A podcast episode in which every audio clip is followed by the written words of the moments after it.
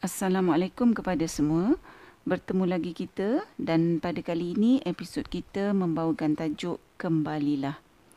Ha, tadabur kita pada kali ini adalah bagi ayat 53 surah Az-Zumar iaitu firman Allah yang bermaksud Katakanlah wahai Muhammad, wahai hamba-hambaku yang telah melampaui batas terhadap diri mereka sendiri iaitu dengan perbuatan-perbuatan maksiat Janganlah kamu berputus asa dari rahmat Allah kerana sesungguhnya Allah mengampunkan segala dosa. Sesungguhnya dialah jua yang maha pengampun lagi maha mengasihani. Para pendengar, kalau kita lihat tafsir Ibn Kathir, uh, dinyatakan bahawa Allah Subhanahu Wa Taala menunjukkan ayat ini kepada semua orang yang berdosa iaitu bukan saja di kalangan orang-orang Islam tetapi juga termasuklah orang-orang yang tak beriman. Ha, bagi orang yang tak beriman, Allah memanggil mereka untuk kembali semula kepada Allah, iaitu kepada agama yang benar. Ha, begitu juga bagi mereka yang ha, telah beriman ha, dan kemudiannya murtad, Allah juga memanggil mereka ni untuk kembali semula kepada agama Allah. Ha, bagi orang yang beriman pula, Allah memanggil orang-orang yang beriman yang melakukan dosa untuk bertaubat dari dosa-dosa yang mereka lakukan. Jadi kalau kita lihat dalam ayat 53 surah Az-Zumar ni, Allah Subhanahu Wa Taala mengatakan apabila kita ni melakukan dosa, ha, iaitu melakukan apa saja perkara yang bercanggah dengan apa yang diperintahkan oleh Allah Subhanahu Wa Taala ha, ataupun kita ni melakukan apa yang dilarang oleh Allah Subhanahu Wa Taala ha, maka orang-orang yang ha, melakukan dosa ni adalah merupakan mereka yang melampaui batas terhadap diri mereka sendiri. Ha, macam yang pernah kita tadaburkan dalam episod-episod yang lepas bahawa orang yang uh, buat dosa tu adalah dalam keadaan menganiaya diri mereka sendiri. Ha, jadi apabila kita ni melakukan dosa dalam ayat 53 surah Az-Zumar ni Allah memberitahukan kita ha, bahawa janganlah kita ni berputus asa disebabkan kita dah melakukan dosa. Ha, jangan sekali-kali kita fikir bahawa tak ada lagi jalan untuk kita kembali kepada Allah. Para pendengar, apabila kita ni melakukan dosa, syaitan akan bisikkan pelbagai hasutan pada kita. Ha, sebab apa? Tujuannya supaya kita ni jadi putus asa. Ha, contohnya syaitan akan bisikkan pada kita dengan berkata, dahlah kau ni memang dah lama sangat buat dosa. Dah banyak sangat dah dosa yang kau buat tu. Macam-macam dosa lagi yang kau buat. Memang orang macam kau ni tak ada peluang lagi lah. Allah takkan ampunkan kau.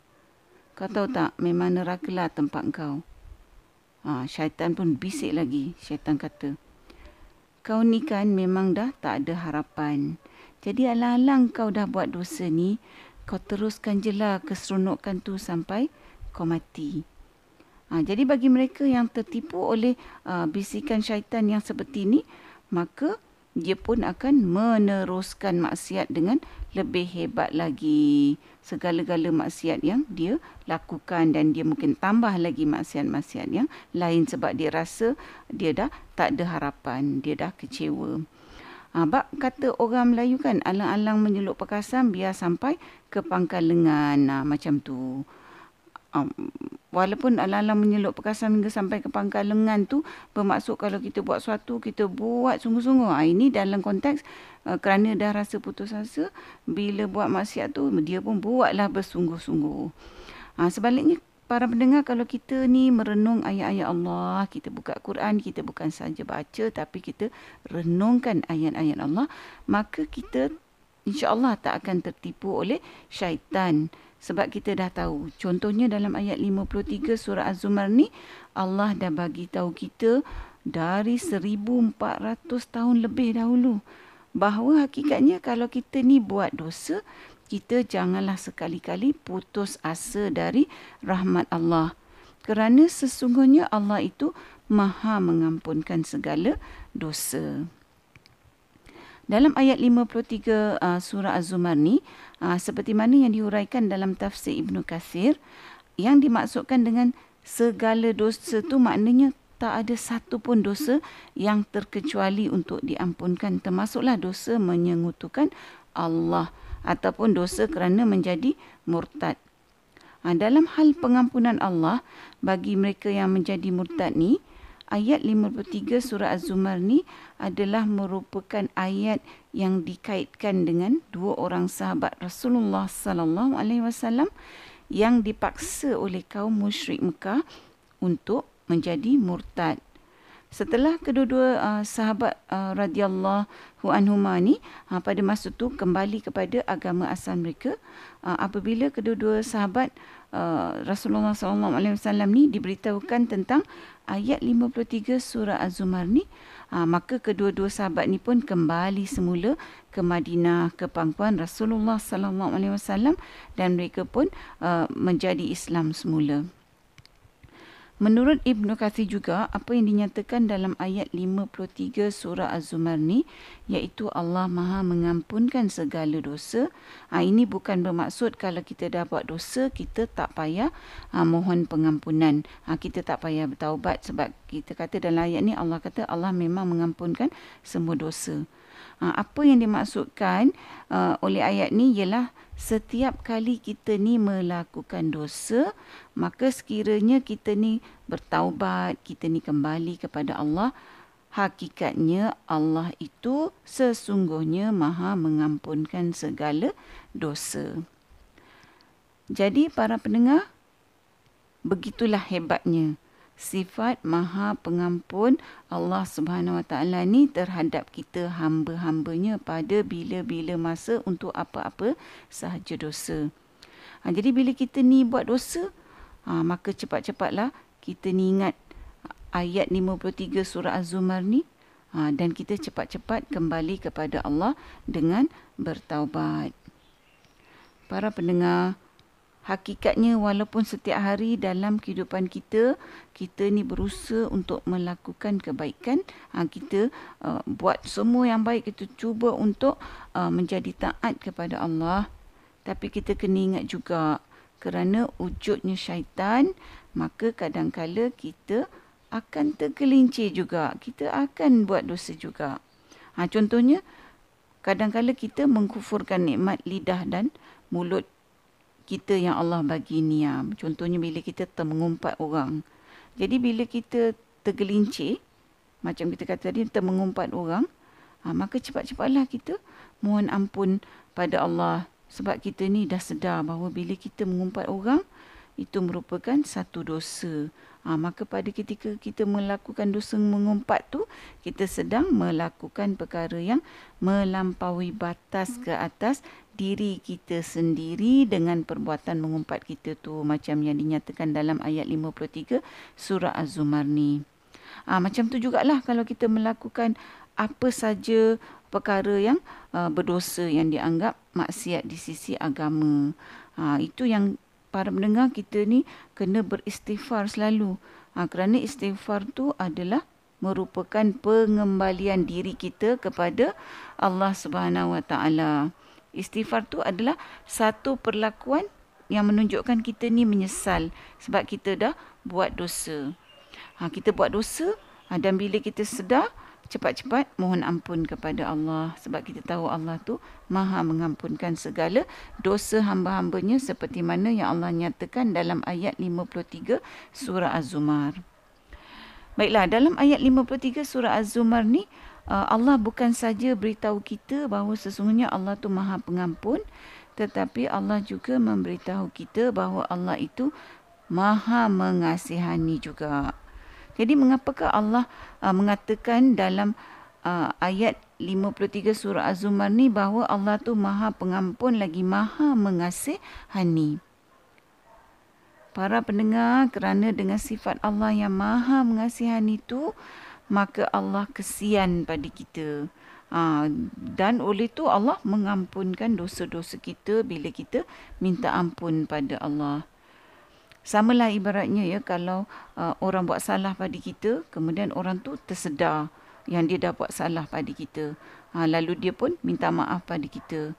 Ha, disebabkan kita ni ada sifat kesian pada orang yang minta maaf tu sebab bila kita tengok dia merayu-rayu, menangis-nangis, dia mengaku kesalahan dia pada kita, ha, maka kita pun jadi lagi kesian pada dia dan kita pun kata tak apalah saya maafkan awak. Awak pun dah sedar kesalahan awak. Ha, lagipun awak pun dah minta maaf. Ha, jadi saya maafkan awak. Para pendengar, contoh yang saya bagi ni adalah halnya sesama manusia. Ha, jadi kita fikirlah apatah lagi antara Allah Subhanahu Wa Taala yang menciptakan kita yang bersikap maha mengasihani pada kita. Ha, bila kita ni merayu-rayu kepada Allah, maka dengan sifat Allah yang maha mengasihani, tentulah Allah juga kasihan melihat hambanya yang merayu-rayu, yang memohon ampun, yang mengaku kesalahannya tu. Ha, maka dengan sifat Allah yang maha mengasihani itulah Allah sentiasa mengampunkan kesalahan kita. Iaitu dosa-dosa kita bila kita ni minta ampun pada Allah. Sebab itulah kita ni uh, digalakkan untuk menangis bila kita mohon ampun kepada Allah. Sebab menangis ni uh, menunjukkan uh, bahawa salah satu tanda kesungguhan kita yang kita ni menyesal dengan perbuatan kita. Jadi kalau kita ni tak boleh menangis, Uh, sebab uh, bila kita minta ampun tu kita sebenarnya hakikatnya tak terasa di hati kan. Hatta dalam keadaan kita macam ni pun seharusnya kita cuba latihkan diri untuk menangis.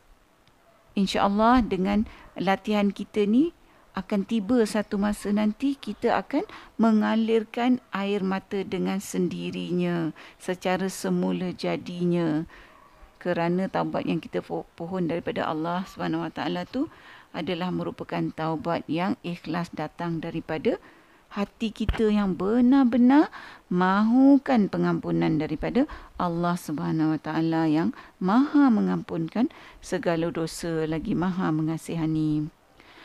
Para pendengar yang dihormati, dari tadabbur kita dalam episod ni, ha, maka mudah-mudahan Allah akan terus bantu kita untuk selalu ingat bahawa Allah tu tak benarkan kita sekali-kali dari berputus asa daripada rahmatnya iaitu rahmat pengampunan dari segala dosa dan juga bahawa Allah itu bersifat maha mengasihani hamba-hambanya yang kembali pada Allah yang memohon keampunan seikhlas-ikhlasnya kepada Allah.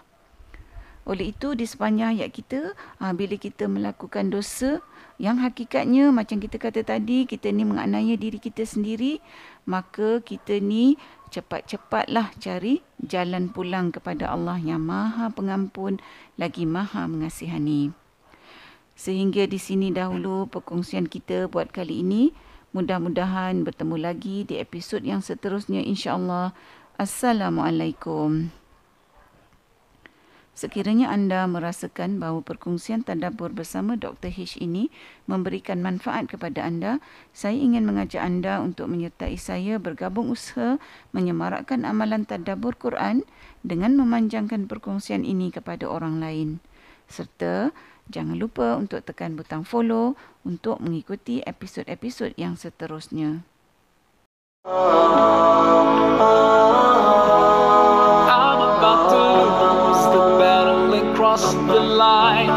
I'm about to make another mistake. And even though I try to stay away, everything around me keeps dragging me in. I can't help thinking to myself, what if my time would end today, today, today?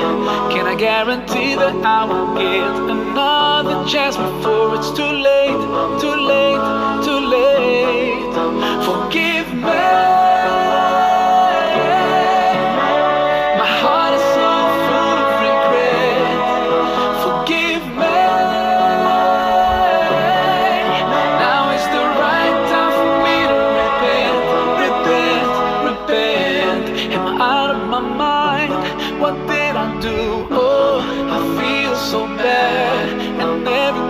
Try to start all over again.